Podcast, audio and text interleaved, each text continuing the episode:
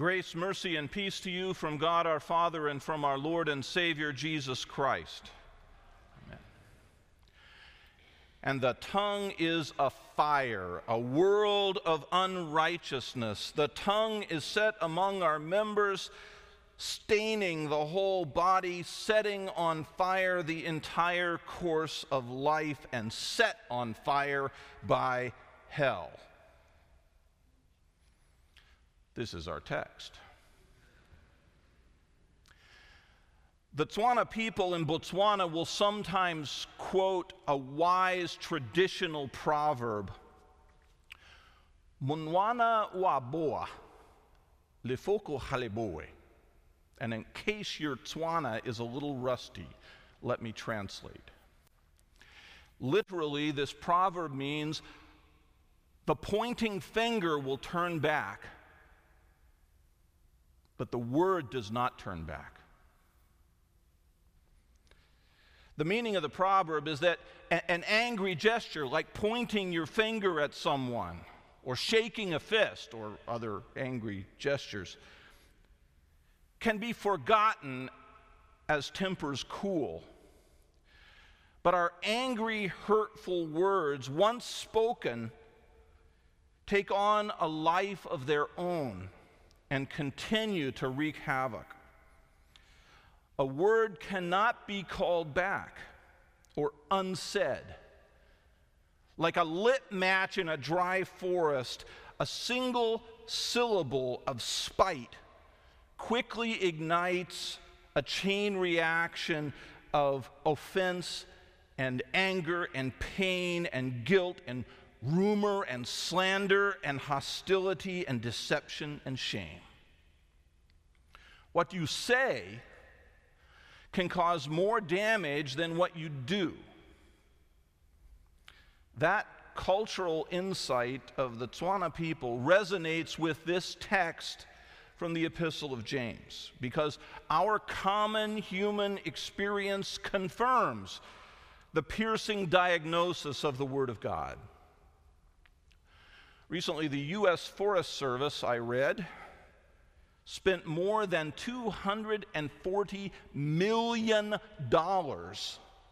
in a single week fighting wildfires.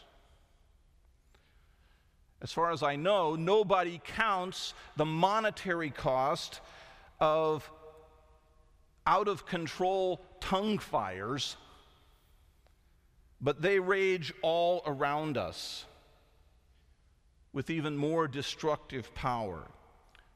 It is not hard to multiply examples of the hellish harm unleashed by our words and speech. Simple lies are everywhere. They mask our selfishness. They cover our sins. They corrode our relationships. We lie to other people and we even lie to ourselves. But the evil of the tongue is not limited to lies. We often enough turn even the truth, usually some selective, self serving version of the truth, but the truth into a weapon and an untamed fire. And then we excuse the loveless damage that we cause by saying, it's just the truth. Spiritually, you see, we lie even when we tell the truth.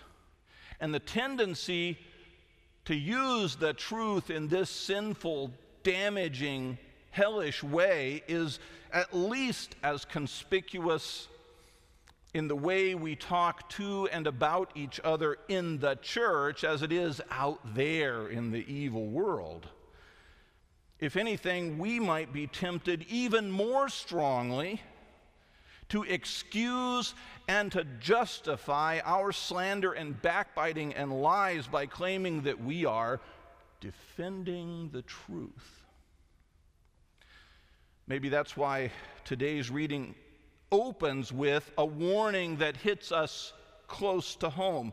Not many of you should become teachers, my brothers, for you know that we who teach will be judged with greater strictness. It's a common but devilish thing when teachers and preachers too use their tongues as verbal arsonists and burn down the lives and reputations of others. Bearing false witness, says Martin Luther in his large catechism explanation of the eighth commandment, is nothing but a work of the tongue. He goes on to say that Christians are absolutely forbidden to speak evil about other people, even if what they say is true. The only exceptions are those who are commanded in their God given vocations as magistrates or parents or preachers to judge sin and sinners so that evil does not go unpunished. But the commandment also enjoins a number of positive good works of love and, uh, and service to others. We should use our tongue, says Luther, to speak only the best of people, to cover the sins and infirmities of our neighbors, to justify their actions, and to cloak and veil them with our own honor.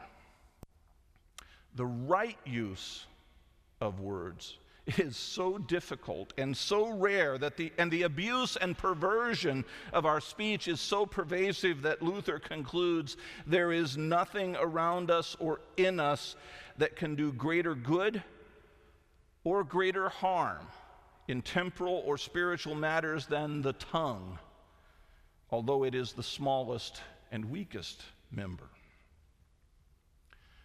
Now it should be obvious I think, that what is called a sin of the tongue by James and by Luther is now performed and extended on a shocking scale with the help of technology, even if we don't utter a word out loud. Gutenberg's movable type not only printed the Bible, but also drowned the world in lies, rumors, half truths, slanders, and gossip magazines. And nowadays, we can save the trees and still destroy people with electrons. In fact, technology seems to give us license to fling nasty words out into the world that we might be ashamed or embarrassed to say aloud to someone's face. Every day we are invited to slander people and spread lies and filth by simply clicking like or share. And once our electronic words are out there, they don't go away. A pointing finger turns back but a word does not return.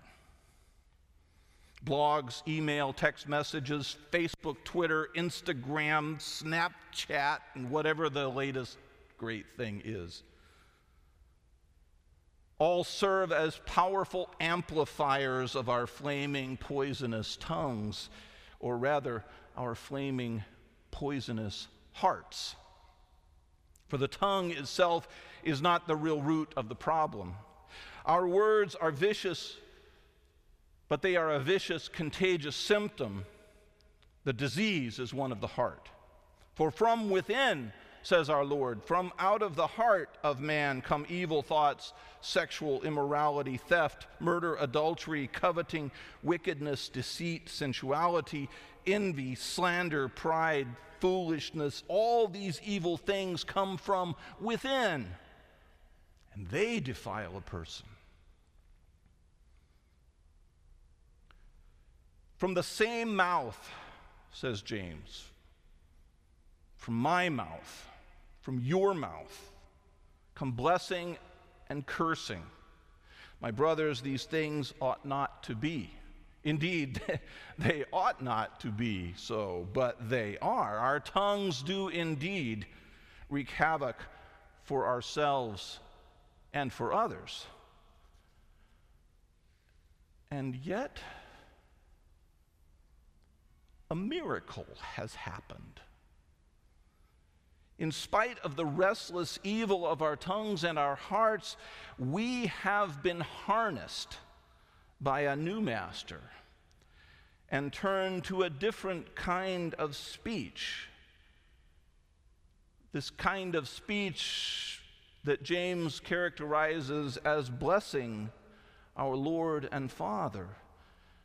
God saves us in Christ and turns our tongues to different use, His use, and He has begun to heal us. The evil power of our words is common human experience, but our Creator has done something new and surprising and unheard of. His stronger word does what none of us can do.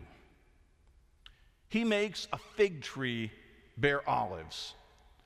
He makes a salt pool spring forth fresh water. In short, he makes Christians out of us. A pointing finger turns back,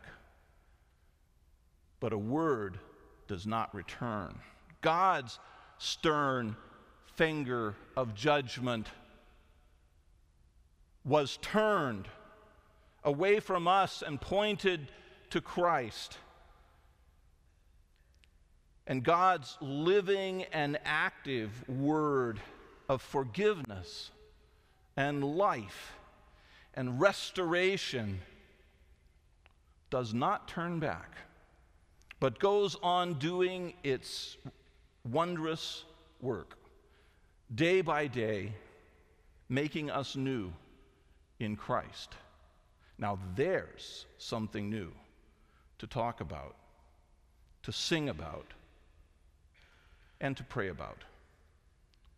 We rise for prayer.